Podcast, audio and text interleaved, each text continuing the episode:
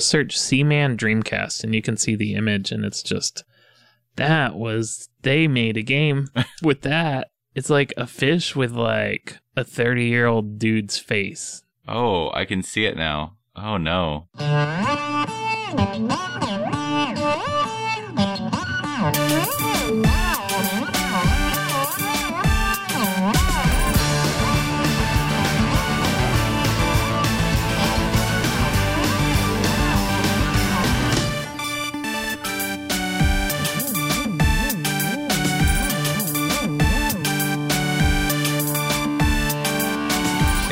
and welcome to Double Issue. I'm Daniel. No, my name is Quentin. It is. That's a true fact. And this is a fiction podcast. Quentin and I are writing superhero short stories, and we share them with you every other week.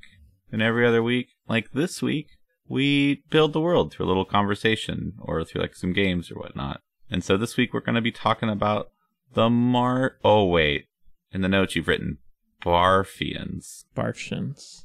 Bartians. That seems like a mistake. So it's supposed to be Martians. And more importantly, Ichival this week. Since we're doing the follow up, uh, this was going to be a direct sequel to the Martian timeline. And then we started that and uh, it kind of fell apart very shortly. Maybe there's some audio in there we can save. I don't know. We had trouble. Yeah, it was it was rough. We started getting into what seasons were like on Mars and uh, what kind of currency they use there, and it wasn't good to listen to No. or say. But we're doing a follow up to it by doing this episode. And hopefully it's more better. Yeah, Before we start, do you have any exciting news from your week? mm, not really. I started Final Fantasy 15. Oh, sounds like a commitment. Oh, did you hear that? Yeah, what was that? Maybe a gun? I don't know. Oh, I'm scared.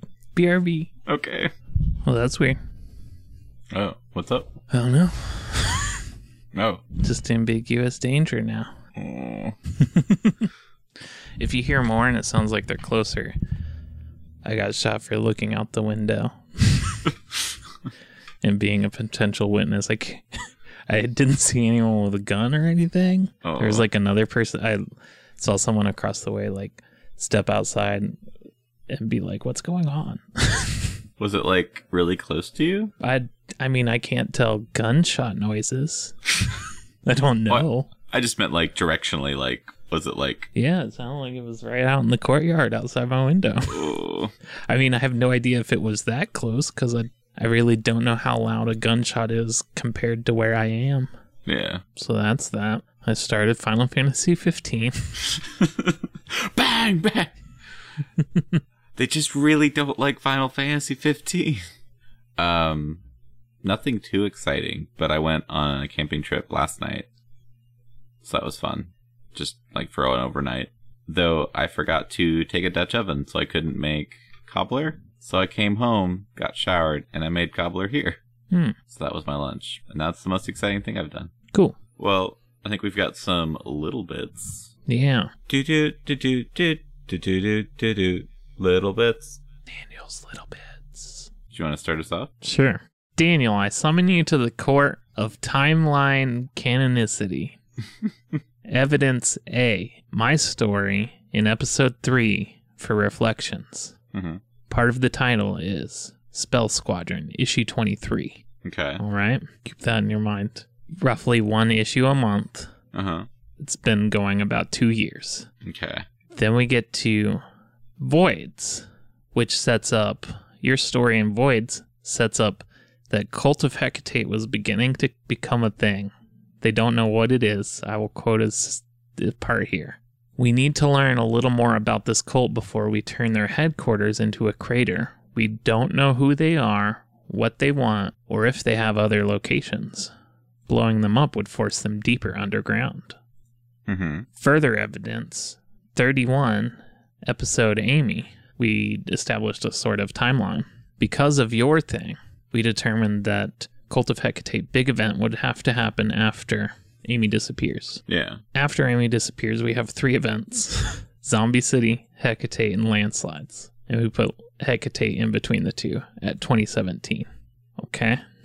Okay. So how can it be that it's been two years since Spell Squadron rebooted after a period of time where they cooled off after the end of the Cult of Hecate and be current day?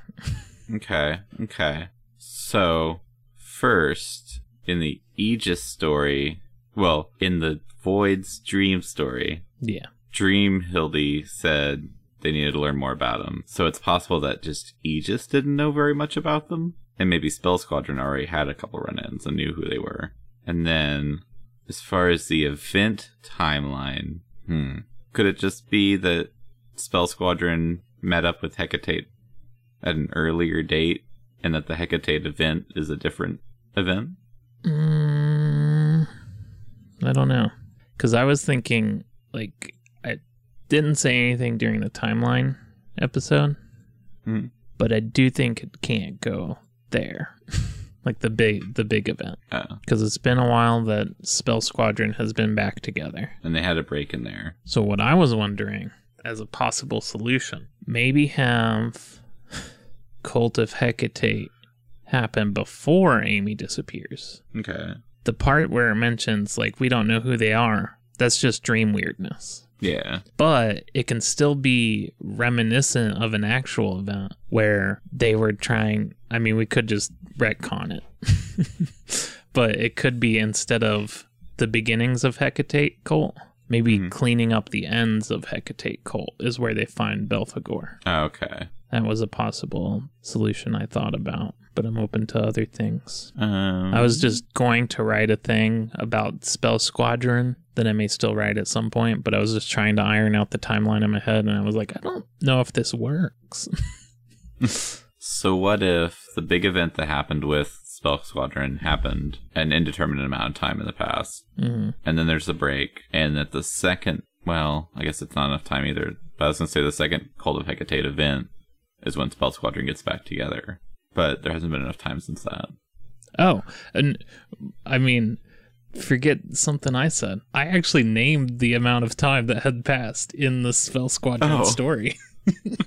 Oh, I did not realize. how much time? John had encountered the man that had imprisoned that had them imprisoned once five years ago at the end of the previous iteration of Spell Squadron. Oh, okay. So 2013. Yeah. Okay. Well, well, there we go. so so still uh, a little bit before Amy disappears. Yeah. Um, and then I guess we could do the. Are you fine with it being?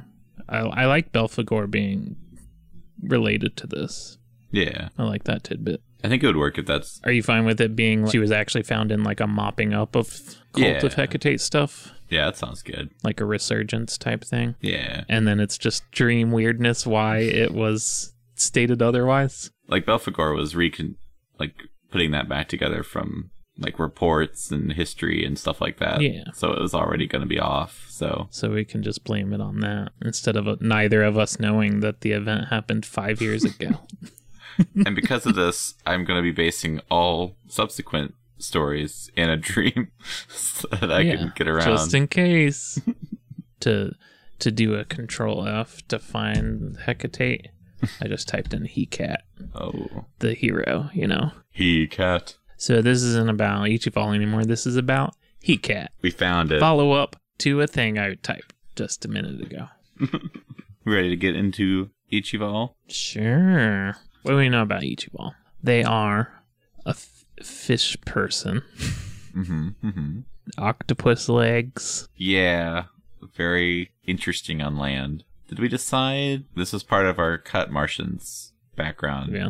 Did they did Martians adapt to being able to be on land, or do they Yeah. have air? Okay, Yeah, I think air suits is too cumbersome. yeah, They can be on land. Uh, the origins of which may be magical or technological, gene editing, I don't know. But they are able to breathe on land and underwater.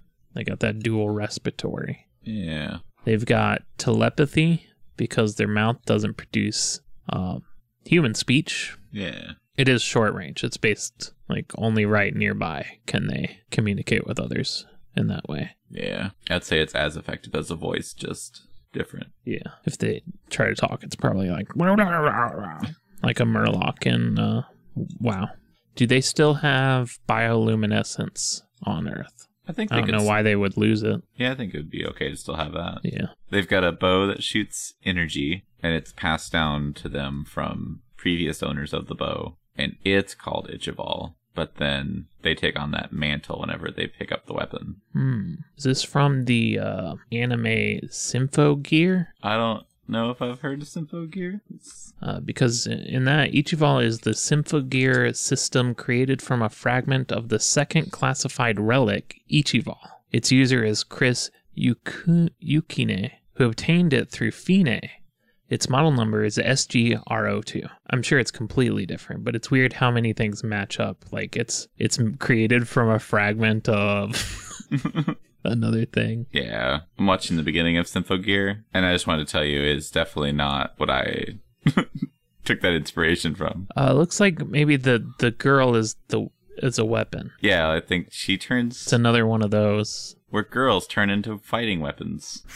Uh, one thing we talked about in the the Lost episode was weapons are passed down to a new holder in different ways, and I really like that and want to keep that. Oh yeah, So I'm mentioning it here. The example is like maybe one weapon stays with a uh, a bearer until the person dies, and then that weapon goes and finds someone worthy, similar to like a Green Lantern ring. mm. But another weapon is uh, like someone has it and they have to find someone that they find worthy or whatever or someone they want to care about or something and pass it on to them. And maybe another weapon is like through like lineage.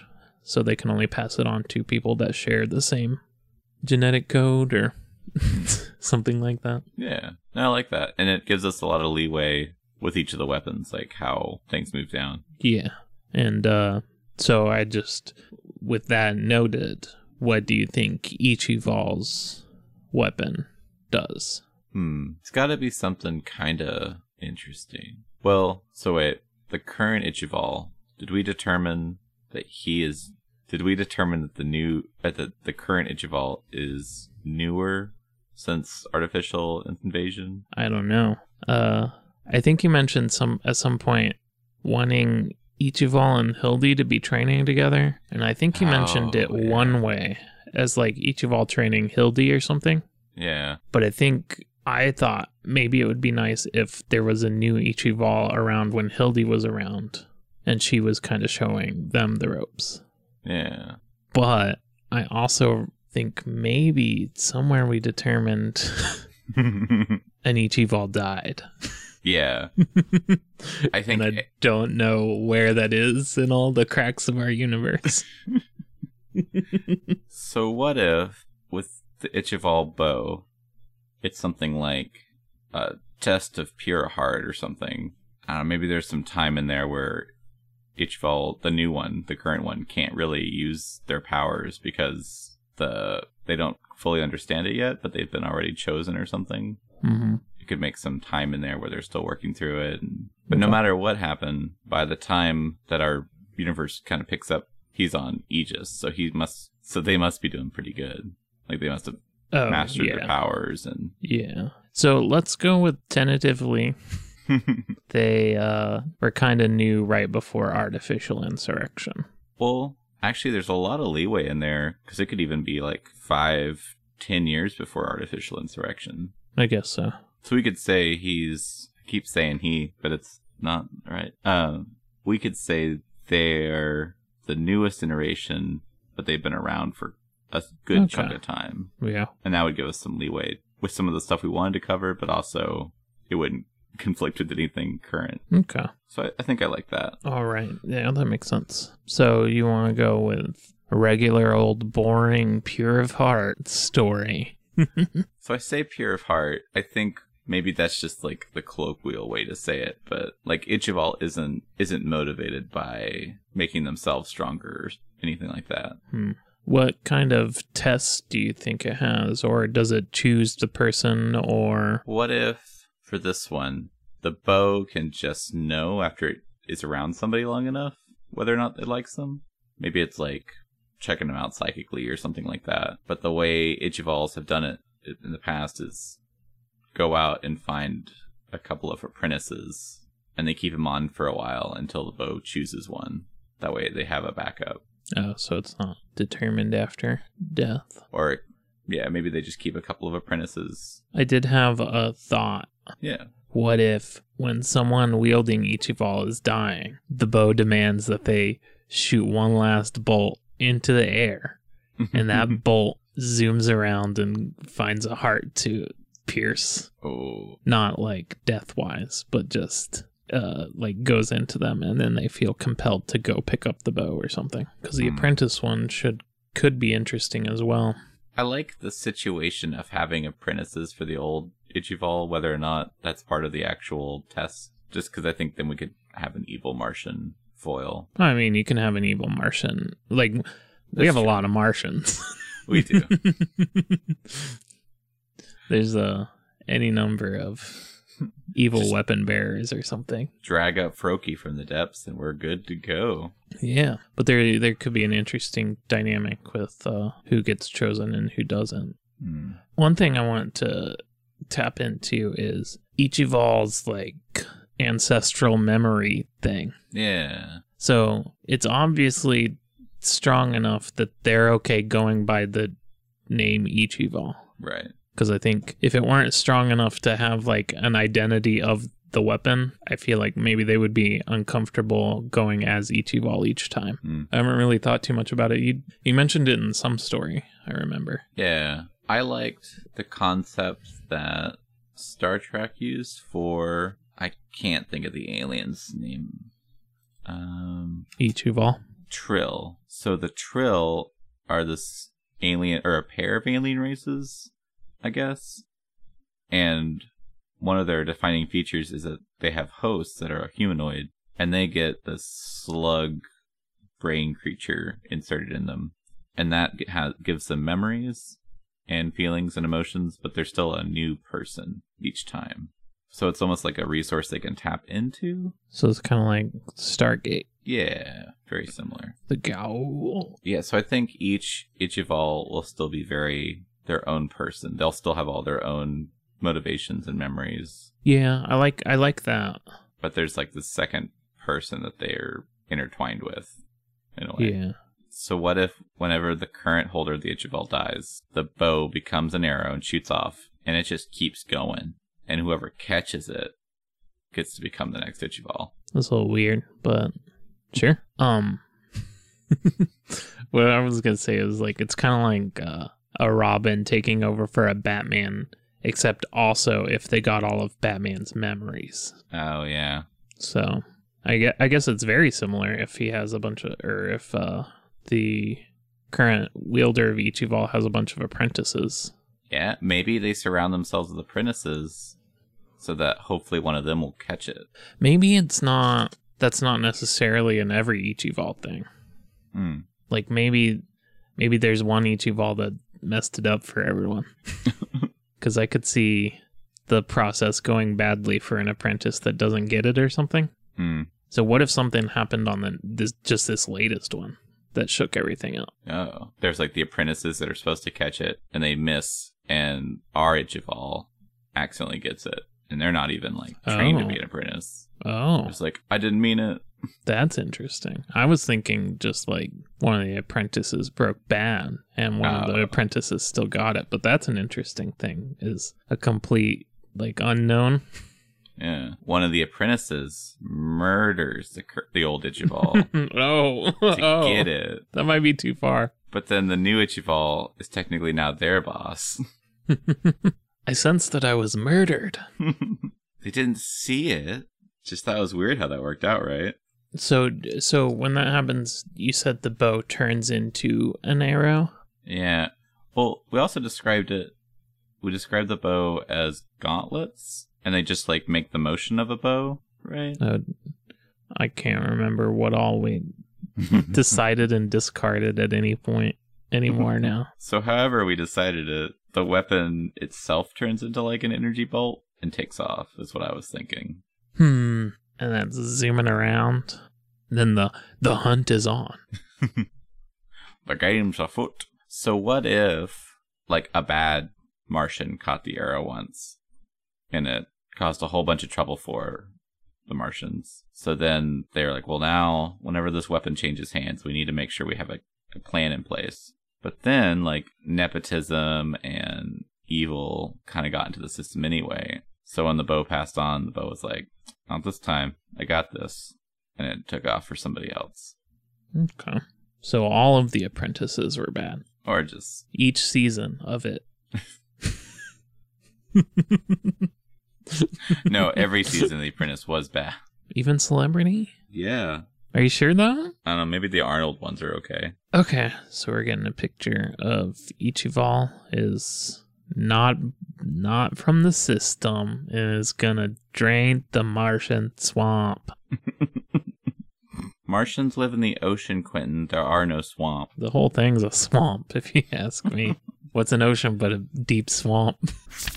Okay, so did we want to just reuse a Martian villain from a previous time? Do we want to do the apprentice villain? For what? Oh, for a villain for Ichival. Oh, they can have all of them. Oh, okay. Oh, but I, I did want to. So, do you think it's similar in that, like, all of the past Ichivals are kind of like one voice together in the current iteration's head? Yeah. Like, they can tap into memories of different ones, and sometimes maybe those kind of surface on their own. It's kind of maybe like a mixing with their mind. Yeah, I think But you have a couple of days after you grab the arrow as you're like melding with it, and after that, it's like just one person, or like all the other voices are one person, and you're being added to it. Yeah.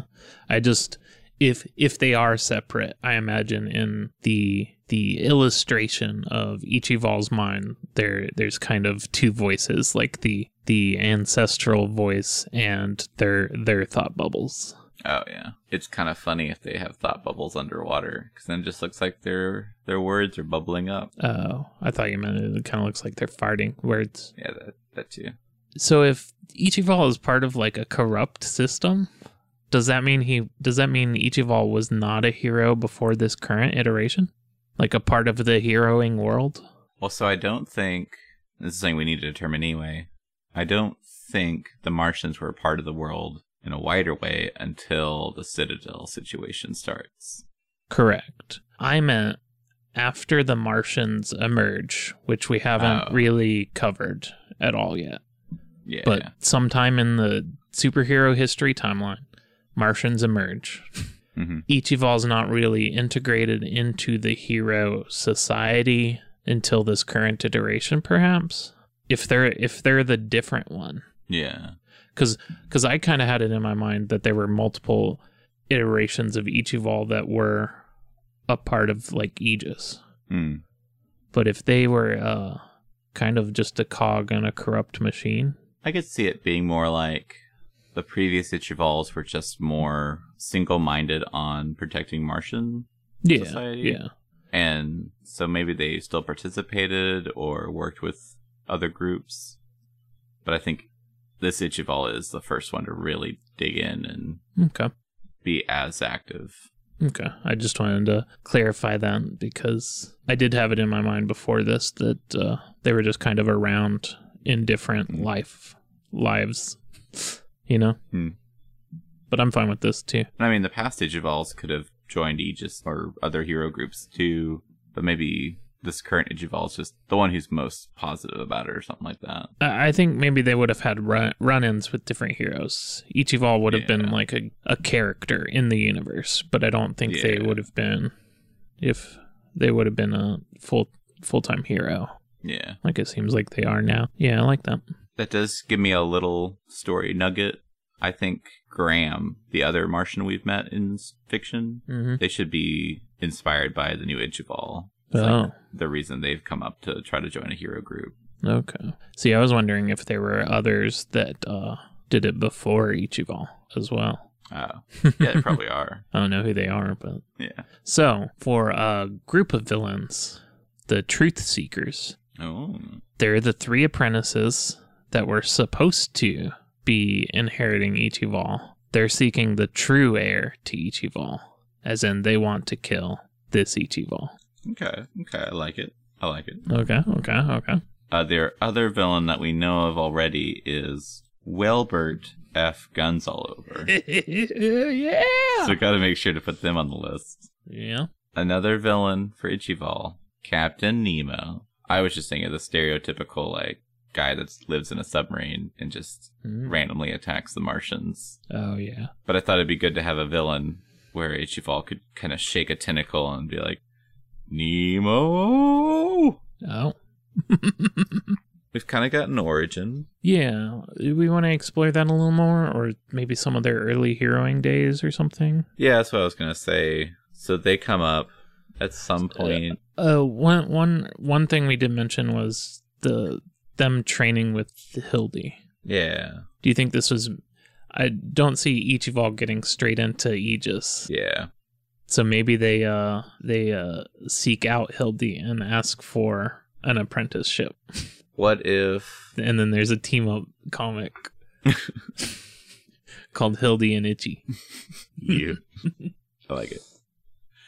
Oh, What if What you gonna? Ichival was trying to do the superhero thing, and they're still a little immature, and like Hildy shows them up, and so then they go out and seek her out. Like, okay, I need help. they go. If you want to learn how to shoot arrows, follow me. then they live on an island for a year. You. So there was a uh, team up comic between Green Lantern and Green Arrow, Oh, and this is kind of like a Green Lantern Green Arrow by way of origin and Yeah. power. yeah. I just realized that because of the way we're setting this up, we could have had both are training things with Hildy and an Ichival, because she could have gotten some training in like the 80s. Oh, I see. Yeah. But that's too late now because Ichival was evil. Not evil, just not Okay. good. They could have done evil things. I'm just saying they weren't inherently like world destroying evil. yeah, no, no, no. I get it. That's interesting. Is there a way we could still make that happen? I think that I think it's in there somewhere, but It's kind of like a stretch now, though. Huh? yeah. She gets stranded on an island, and Ichival, previous and previous version of Ichival, just happens to wander onto the island. She's uh shooting arrows at a buoy in the water and it, she misses and then old Ichival comes out of the ocean and he has this arrow sticking out of his face and they just Yeah. pull it out and it's like is this yours?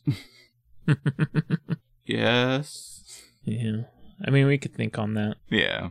and see if we could find a convincing way for that circular thing to show up.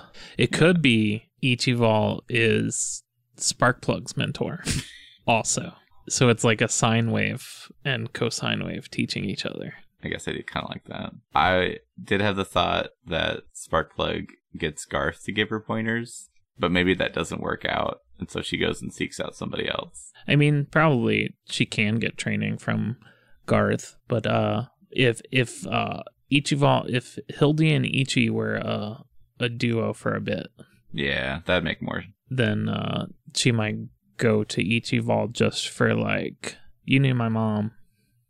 What can you? What info can you give me?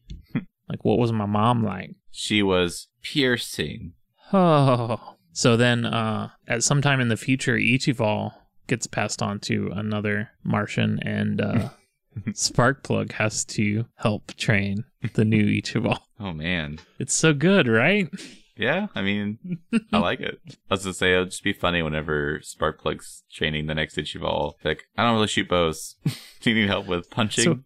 So, so I do have a question here. Why does Ichival need trained if they've got the memories of every other Ichival that has been knows how to use the weapon? I was thinking on that. I was thinking Okay, on that. okay. They're like, I technically know how this is supposed to work, but like my body doesn't know how it works yet, or Uh, okay. like the memories are for a different. They know the general idea, but for some reason, like they don't know how the technique works with themselves. Maybe. Also, I wonder if there's a period of acclimation. Like they can sense the memories, but they don't have stores of, like even on the tactical side, oh yeah. they don't have like instant access to all of those like battle stores. Yeah, what if like accessing those memories is kind of a strain. Uh, uh, maybe it builds up over time. Yeah, but like you couldn't just get them all dumped at one time. Yeah, like you've got this kind of entity floating in your brain, and you have to kind of build up pathways to it as you access it to get Mm. like speedier and speedier access to the different parts. To get speedy. Yeah, the, the Ichival sidekick. Yeah. Yeah, I like that's though. that's cool. So even if we don't have Hildy being trained by a previous Ichival, because that one's a bit of a stretch, we could still have three generations Yeah. covered into the future. Yeah, that's cool. That's cool. Yeah, I like that. So Hildy and Ichival were good buds for a while. One thing uh, when I was looking through the Amy Dangerous notes, Mm-hmm. I hate that we spent so long talking about who Amy dated Oh. that we've done with like no other character. I will accept some of the blame for that because I set up some of those relationships too. And I think that made it more of a thing. yeah, like I about. get that we had already established that she and Michonne were a thing, Yeah. but I feel like even then we still like Yeah, we went to. went for too long. It was just So this is who's- embarrassing Who's Ichival dated? Just Yeah. other Martians? For parody. I don't know. Maybe there's another weapon that Ichival's different memories have been intertwined with. Oh. Not like in a actual way, but like different iterations have uh, had relationships with different iterations of uh, another weapon. Hmm. Kind of star crossed ancestral memories that dip in and out of each other. That was a soup of a word string. I was say there's some words there. That's an interesting concept, especially if they're not necessarily aligned with the hero agenda. Mm. Yeah. I don't know if I want to say they should be a villain, but perhaps they. You don't want to pull a Daniel. So Ichival, until very recently, stood for the system. Yeah. Uh, what if they were kind of outside of the Martian system? Like Mm. they they were they were like kind of on their own. Uh, maybe, of course, long ago, part of the system because every weapon was kind of deal. Yeah. So perhaps that that's where their their their origins of being uh, into one another start. But perhaps somewhere on Earth they diverge and say, you know, the the Martian system is oppressive. The Martian Yeah. the Martian weapon government thing. So they're they're kind of a a rebel. But I, I like the idea of them coming in contact with Ichival Mm. and just kind of like them touching Ichival activates old memories that kind of try to take over and be like, I remember you. Like kind of a, a love hate relationship. The the good memories and also you're you're on the wrong side kind of deal for both of them. Yeah. So say there's a magical chakram, and Uh, it's like, um, I think it's like those wheels, like the two kind of wheel shaped things that have a handle in the middle that you can like throw or Yeah, I played Kingdoms Kingdoms of Amalur Reckoning. yeah, but it's a Kenkonkin. You could shorten it to just kin or chakra.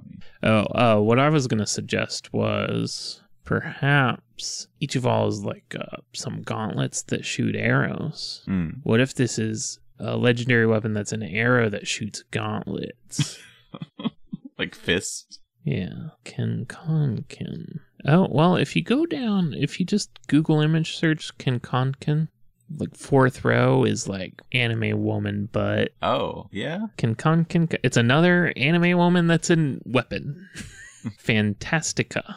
How many anime girl legendary weapon animes are there? I I think and there's a lot. What is this one? Is this one have an ball This one is like way more. It looks like there's an Ichival.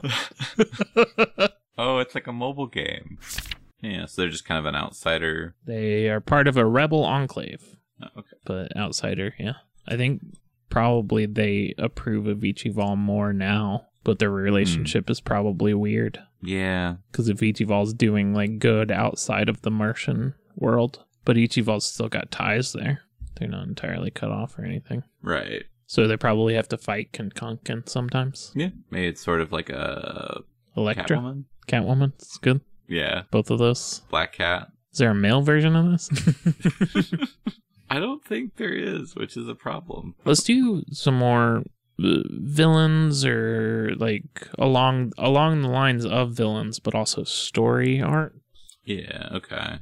Let's talk arcs. So there's the origin story arc. We've got some crossover arc with uh Hildy. I think they probably had a comic for a while together. I I do like thinking of it kind of similar to the uh the Green Lantern Green Arrow Hmm. crossover comic. Only this is fun because it's both just Archer people. No, yeah. Yeah. Yeah, yeah, yeah. Good. What if their comic is called Arrow to Arrow? That sounds too close to Jungle to Jungle for me to approve that. Well, I mean, it's a classic.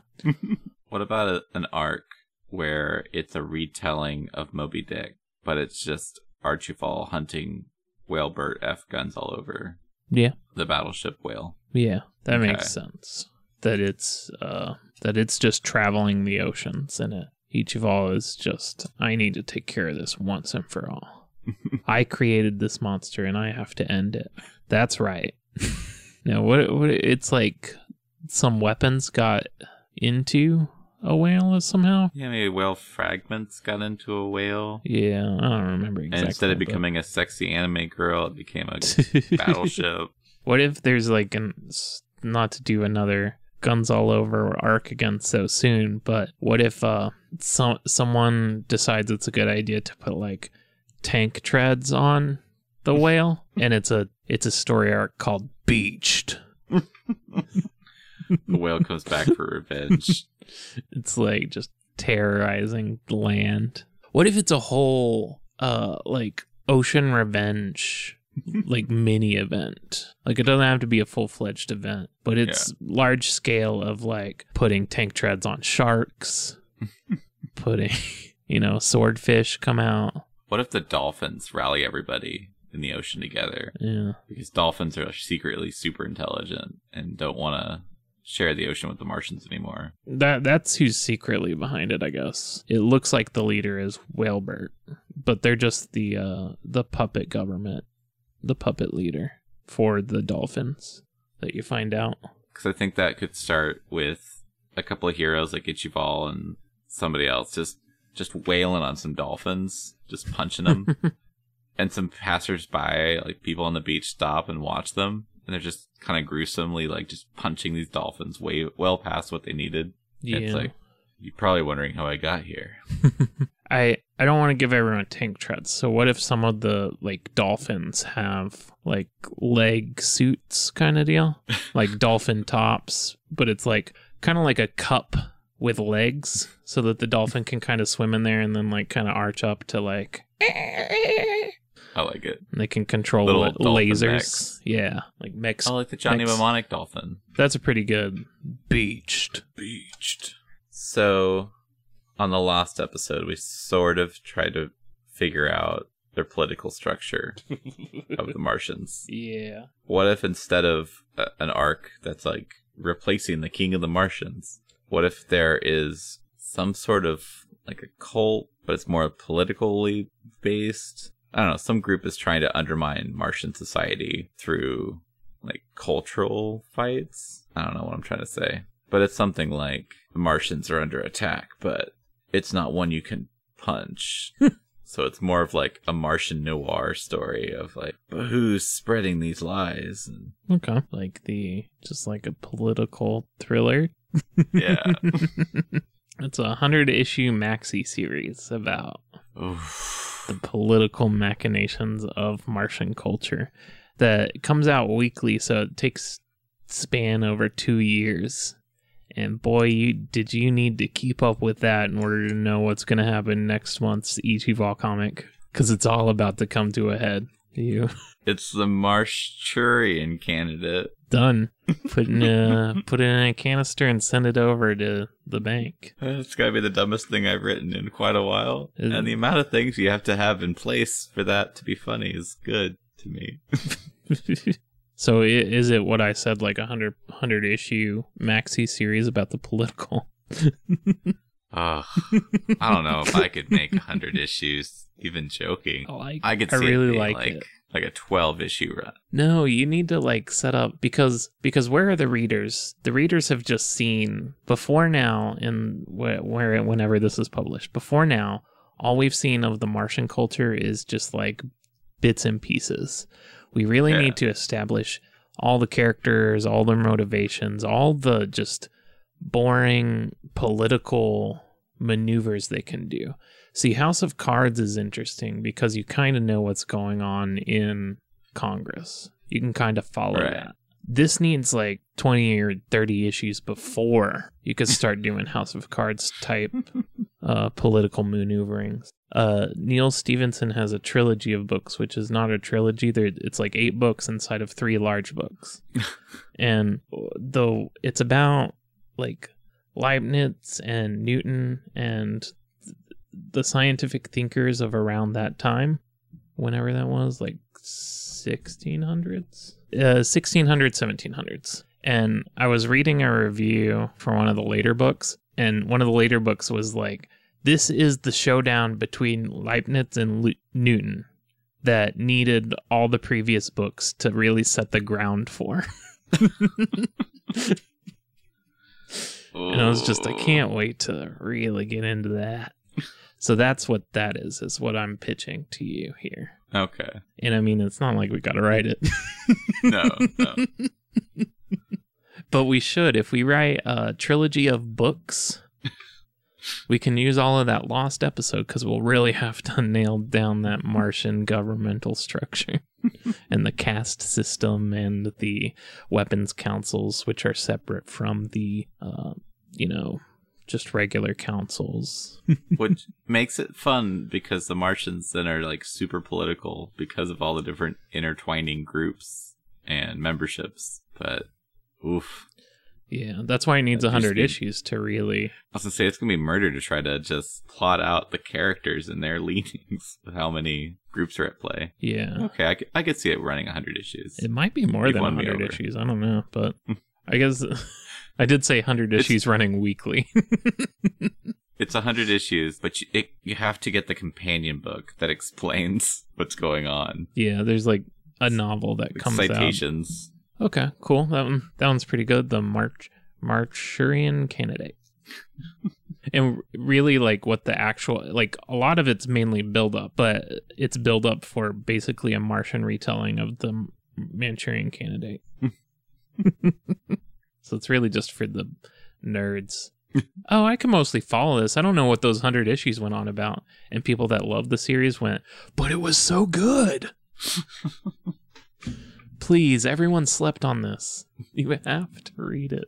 It won't get renewed unless several thousand more people start reading them. Oh.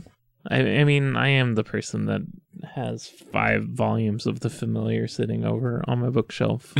Uh, five of the planned 27 volumes that I don't think are going to get made. That's too much. It's much too much. Yeah. Got any more Yeah. arcs? Maybe do some covers? I don't know. Oh, I had an idea for a villain. Oh, go ahead. just came back to me. Excalibur. Oh, yeah. Bring them back out. Yeah. Because Excalibur can control other weapons. So it'd be a fun series where Ichival has to go in without any weapon and prove that they're a hero even without it. Mm, yeah. I mean, that's too much power to not be corrupted by. All that power. That's closer than that one time you did that. I mean, where do you think Vedra falls now? Oh. What if this is going off of a bit of the last episode? Okay. Vedra went off and was missing. hmm What if Vedra never got found? Oh. Vedra was still on Mars when everything got left. So someone, some alien, is exploring Mars and happens upon the weapon Vedra and gets that power.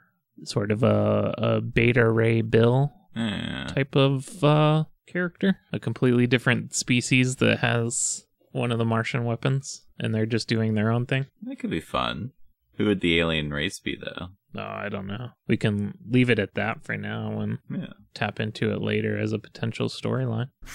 Covers, comic book covers. Yeah, covers. So there's a there there's an early one of the uh, political spin-off that's got like the the architecture of the Martian government buildings just standing regal. And then that's important to set up because later one of the covers is like it's all decayed and ruined, you know, Sim- symbolism. That one was a very deep series.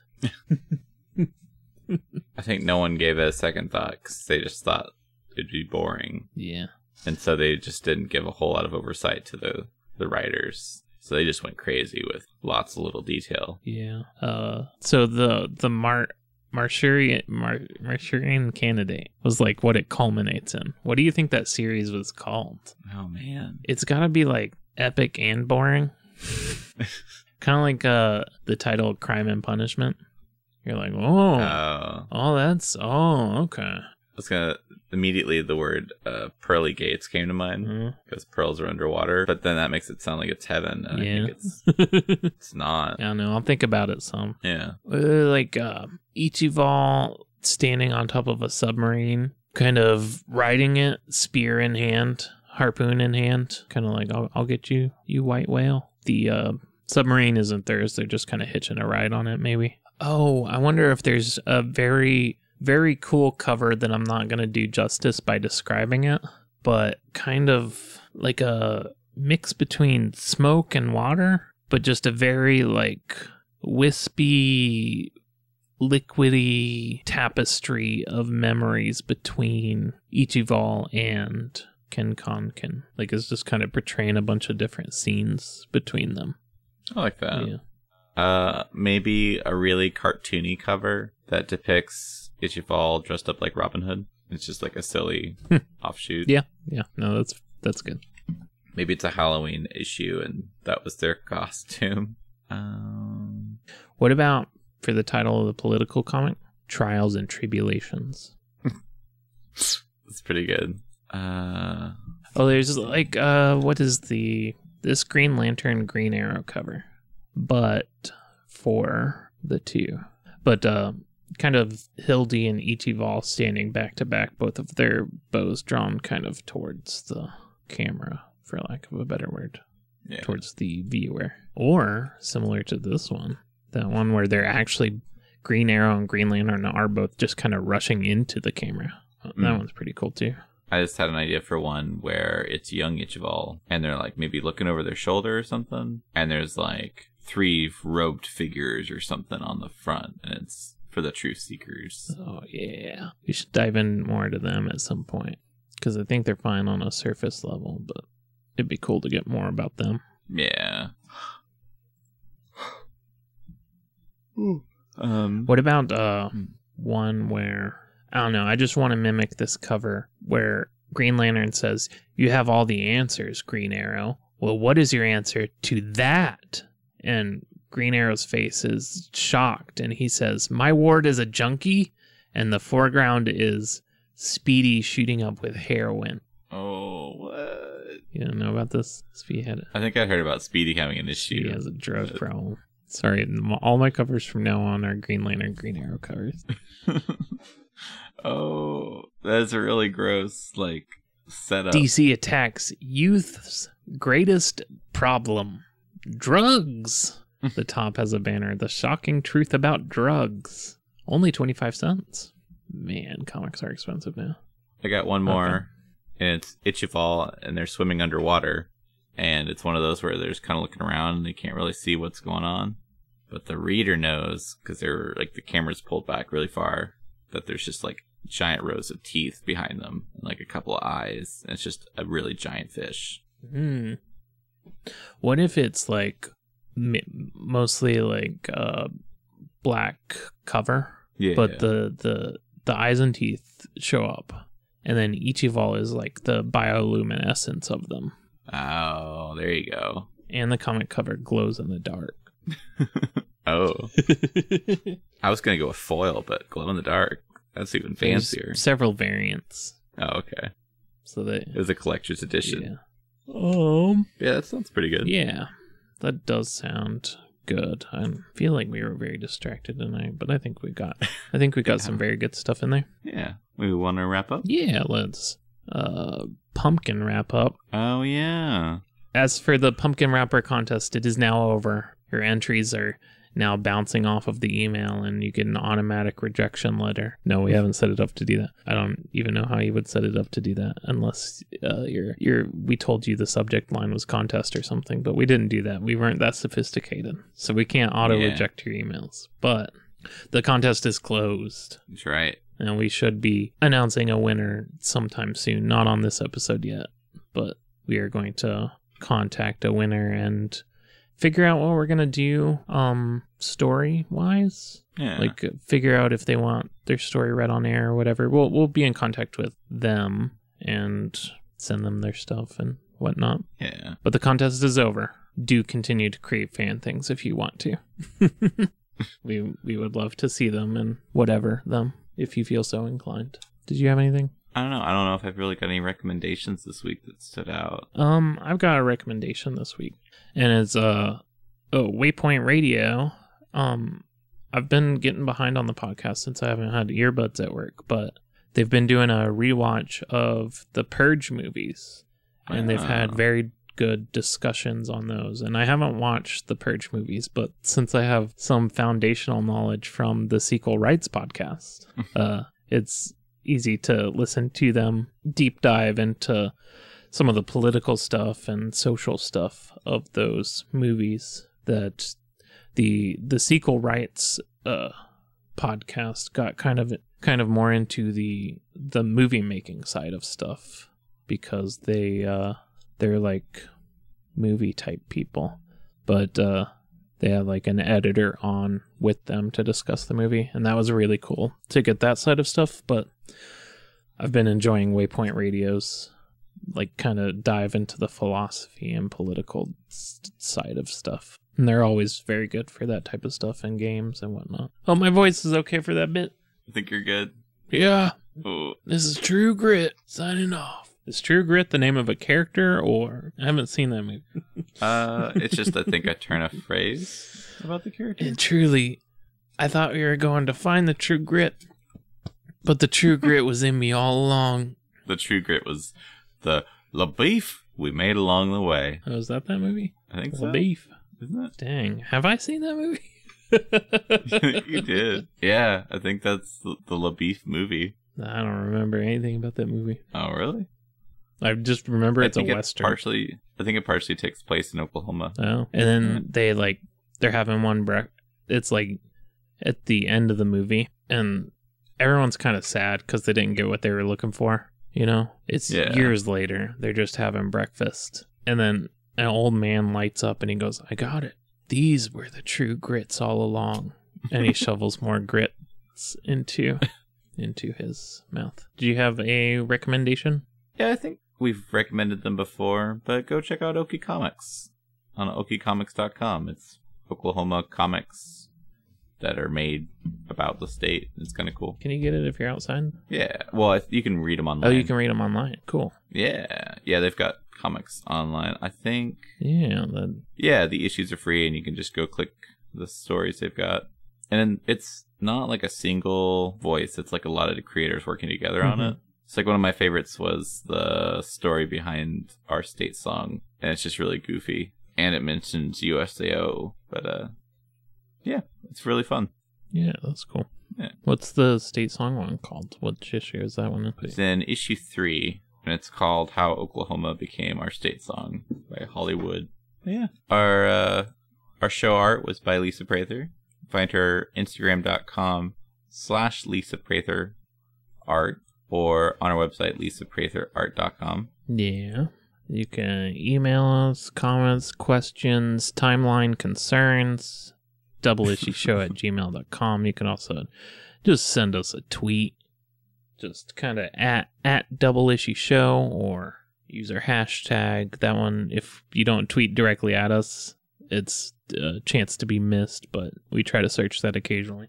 The defendant has asked that if you are sending in additional uh, evidence of Daniel being very bad at keeping timelines straight, uh, you know, just to make sure that the jury doesn't, you know, get affected by the whatever new knowledge you bring in. I up. mean, we had on air evidence that I didn't know the timeline in my own story because it was uh, 30, 34 weeks ago that I said it happened five years ago.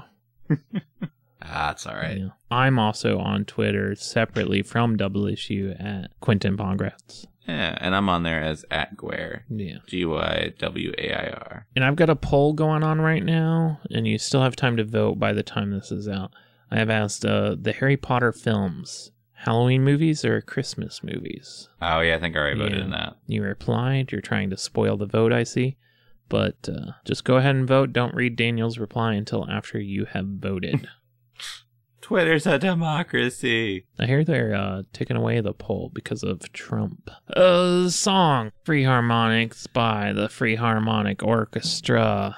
It was used and shortened under its Creative Commons license, and you can find it at freemusicarchive.org. Oh, which reminds me, we're under the Creative Commons license. Yeah, by attribution, share alike. Yeah. So that and that refers to all of our episodes. We never say it, but all of our episodes can be reproduced and redistributed however you need to, as long as you at- attribute us and pass along that license. You can use all, any of our stuff. yeah. Yeah. So make All a right. remix where Daniel says, "I like butts." I like butts. Do the whole Sir Mix-a-Lot song with Daniel uh, saying words from various episodes. If you need, uh, go ahead and tweet me any words you need to complete that, and I will try to make Daniel say them organically, like the word anaconda he probably has not said yet. But I'll write it into a story. What the word anaconda? Got it. So that probably completed it. And so you can do a Daniel Sir Mix-a-Lot thing. You just need to attribute this podcast and share it in the same manner that we have done here under the same license. Uh, what are we doing next week? Alternate? Uh, alternate. So we're gonna do an alternate version of the stories that we've written prompts for. Well, use prompts alternately than how we used them before. Redo. Woo! So join us for those stories in about a week. Yeah. And we'll see you next time because we see you every time you listen. We're watching you. Goodbye. It, we take no pleasure in watching you all the time, I do. even when you're sleeping. I take pleasure in it. Oh, but I I don't necessarily, but Quentin does. I, I want to give you a joke that I've like mostly constructed, but I, I can't quite determine the wording of it. And I'm gonna give it to you in like a vague way. Okay. So you know that joke. Why was six afraid of seven? Right. Because seven, eight, nine. seven, eight, nine. Mhm. I'm trying to think of a way you say that joke in a Yoda voice to subvert the punchline and it becomes six, seven, eight. and I don't quite know what way to construct the question in order to, you know, have that really pay off in the most way. I see this being a great stand-up bit because then you could set it up like, you know, uh, Yoda tried to do stand-up. Yeah, it didn't work out, and you just go from there. Where do you go from there to get you to the connective tissue that is the punchline? Yeah. That's what I need, the question. Um, let me see. because I feel like in, in asking the question, Yoda, the teller, needs to first remind you about that other joke. So I was thinking it needs to be something similar to, but something along the lines of, it was not six who needed to fear seven or whatever, something like that, you know? right. maybe maybe incorporate since you're doing it from POV Yoda, uh maybe incorporate fear. Fear leads to Fear leads to the dark side. fear leads to anger. Fear is the path to the, the dark side. Fear leads to anger. Anger leads to hate. Hate leads to suffering. Why? You know who else would had fear? Why did six so suffer at the hands of seven? I don't know. There's some there's some joke in there that subverts the classic seven eight nine joke, and you tell it in a Yoda voice. So if anyone wants to construct that and do it, if I leave this in the podcast, six seven eight.